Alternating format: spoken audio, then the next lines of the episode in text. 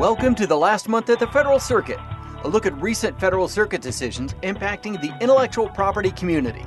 Finnegan partner Dori Hines joins us now to offer insight into a recently decided case that had very different opinions on how previous Supreme Court rulings should guide the decision. Dori, the case we're going to be looking at today is Athena Diagnostics Inc. versus Mayo Collaborative Services. Can you offer some background on the case? The Athena decision that issued in July is on a petition for rehearing in banc. There's an earlier panel decision, and that issued in February of 2019. So the background really comes from there. And in that original panel decision, Judge Lourie wrote the majority decision, and Judge Newman was in dissent. And the issue came to the court on a motion to dismiss the complaint under Rule 12b6 for patent ineligibility under Section 101. Now, the patentee here, or the exclusive licensee rather, Athena, has patent claims directed to methods for diagnosing neurological disorders, and that's done by detecting antibodies to a certain protein. And Athena sued Mayo after Mayo developed some competing tests. So the Federal Circuit was first addressing whether the district court properly dismissed Athena's complaint for patent ineligibility under Section 101. And Judge Lourie framed the issue as being that laws of nature are not patentable, but applications of such laws may be patentable, citing Supreme Court precedent, Diehr, and Flook. And here was where the, the issue really was adding conventional steps specified at a high level of generality to a law of nature does not make a claim to that law of nature patentable, relying on later Supreme Court precedent in Mayo. The law of nature here was described by Judge Lourie as the correlation between naturally occurring antibodies and certain neurological diseases.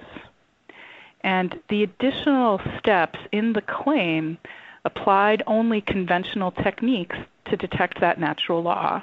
And the panel majority decision relied heavily on the specification confirming that, that those were conventional techniques.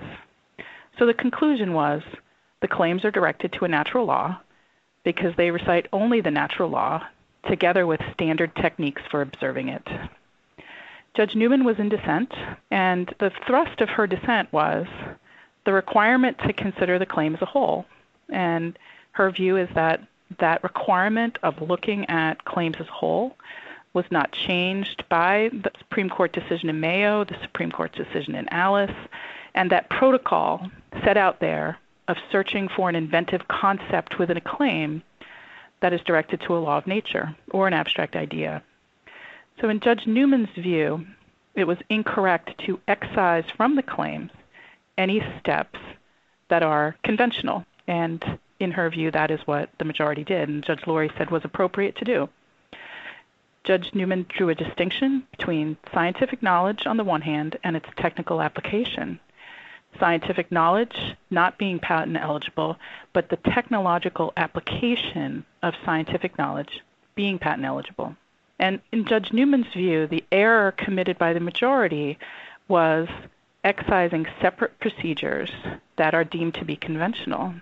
And that is irrelevant when you should be considering the method as a whole as a new method and relying heavily on Supreme Court precedent in Diehr and the admonition there by the Supreme Court that it's inappropriate to dissect the claims into new and old elements and to ignore the presence of old elements in the analysis. Judge Newman set out that Section 101 doesn't turn on whether any steps are standard technology.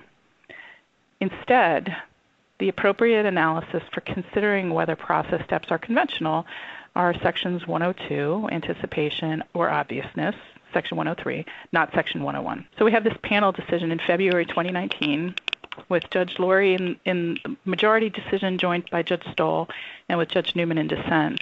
Athena files a petition for rehearing and rehearing in banc.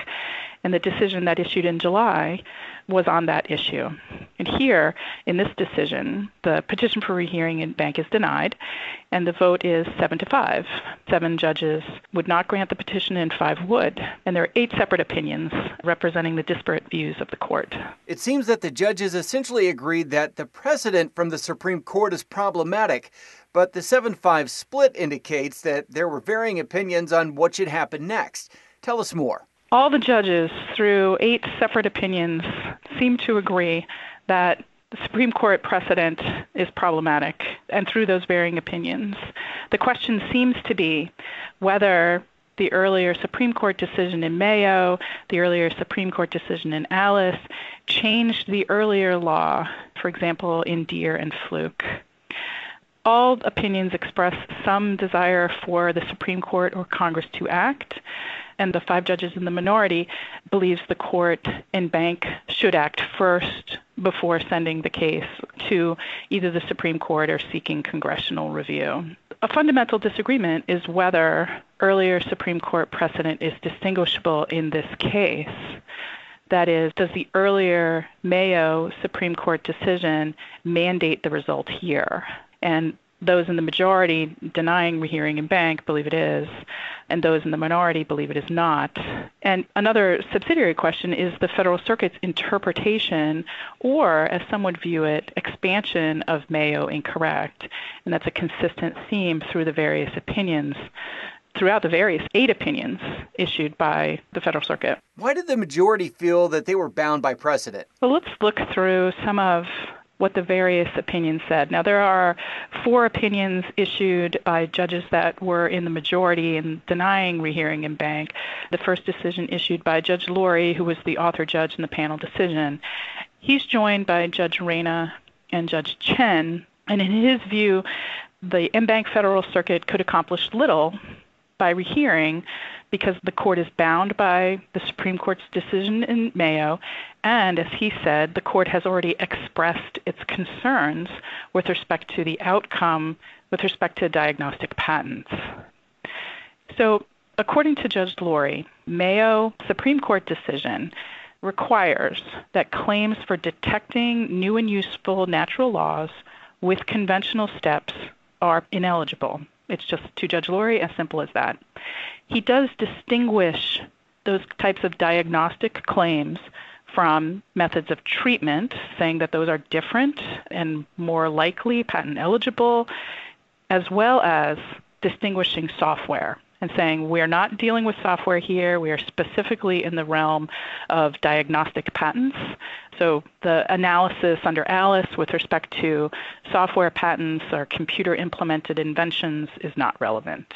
Judge Hughes issued a separate opinion joined by Judge Prost and Judge Taranto, and he expressed the issue as fraught and that there's nothing the court can do and they need to look to the Supreme Court or Congress. The bottom line for diagnostic patents, according to Judge Hughes, is problematic, but it's not a problem that the Federal Circuit can solve. Judge Dyke issued a separate decision, joined by Judge Hughes and in part by Judge Chen, and he too, uh, similar but more expansively to what Judge Lourie said, distinguished Alice from Mayo and said, look, we're not in the software realm here, we're specifically in the area of diagnostic patents. And he says patent eligibility should leave room for sufficiently specific diagnostic patents and that this case could provide the Supreme Court with the opportunity to refine the test for diagnostic patents. So, in his analysis, there is no room for the Federal Circuit to do that because the Supreme Court has already spoken. He argues the Mayo framework should be refined and that specific applications of natural law should be allowed or should be patent eligible, and goes further than that and, and indicates that certain claims of the Athena patent, Claim 729, should be eligible. And the issue for Judge Dyke, as with the others in the majority, is their hands are tied, or they feel their hands are tied by Mayo, and what they view as a broad, fairly sweeping decision there with respect to diagnostic claims. Judge Chen, also in the majority, wrote for himself. He too expressed the view that certain claims of Athena's patents would likely be eligible under Diehr. So he's looking at the older Supreme Court precedent, but again feels that law was changed by the Supreme Court's decision in Mayo with respect to diagnostic patents and the issue of conventional elements in a diagnostic patent claim. He says it's not the inferior court's role to dodge recent Supreme Court direction, which in his view is from Mayo.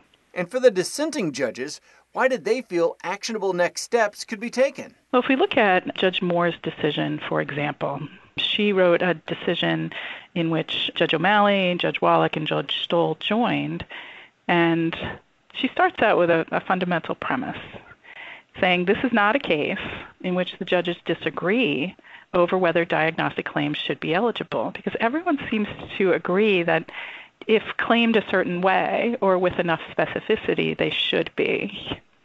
The difference is whether the Supreme Court precedent in Mayo requires this outcome.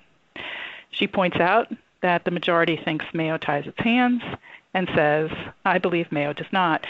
And she goes through an extensive analysis of the claims in Athena and distinguishes them from the claims in Mayo. But she also points out, in her view, that the Federal Circuit has turned Mayo into a per se rule that diagnostic kits and diagnostic methods are ineligible. She says that's contrary to Mayo itself.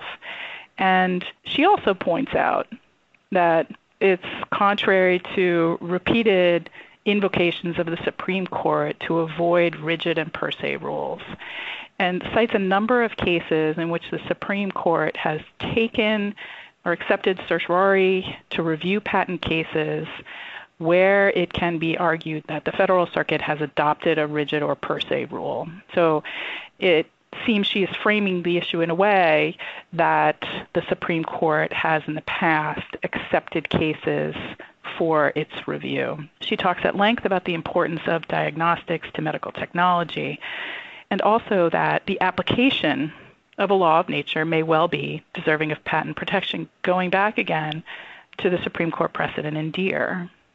And in her view, that by not taking the case in banc, the Federal Circuit is ignoring what she calls the legal space between a natural phenomena and the application of such phenomena. She goes through a fairly lengthy analysis of looking at the Athena claims.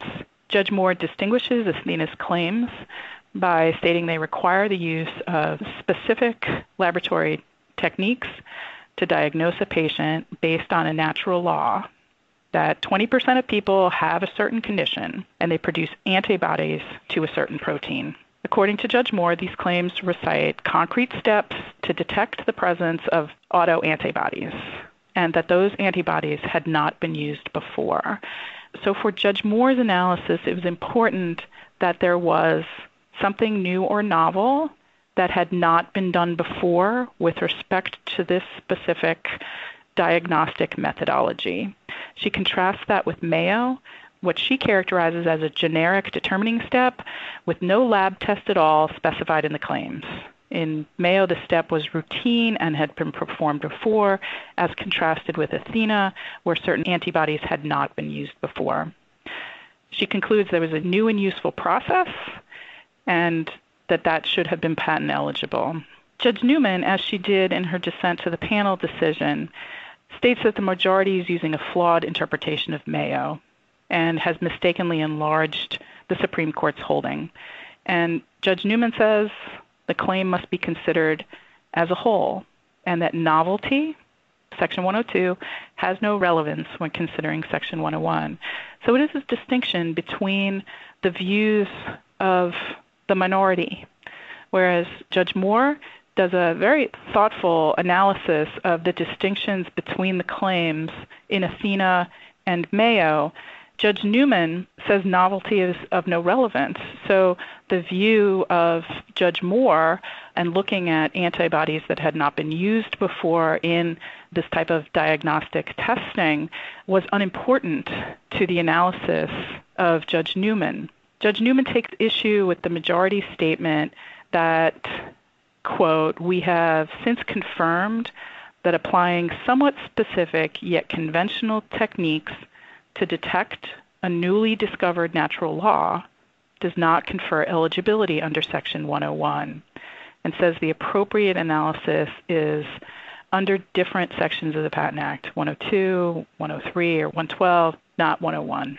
Judge Stoll also wrote a dissenting opinion. She was joined by Judge Wallach. She was in the majority in the panel decision. In her view, the precedent, particularly Mayo from the Supreme Court, created a bright line rule, but it's an overreaching and flawed test for eligibility, and that the Federal Circuit and banc should take the opportunity to correct it. Judge Stoll went on to say she stood by the panel decision, but given the exceptional importance of the question, it warranted consideration by the entire court. And finally, Judge O'Malley wrote in dissent as well and wrote separately an important part of the analysis under Section 101 and the law as it's developed through Mayo and Alice, and that is the idea of inventive concept. She called that a baffling standard. And Judge O'Malley calls on Congress to amend the Patent Act once more to clarify that it meant what it said in 1952. She goes back to pre 1952 where the concept of invention was rejected in the 1952 Act.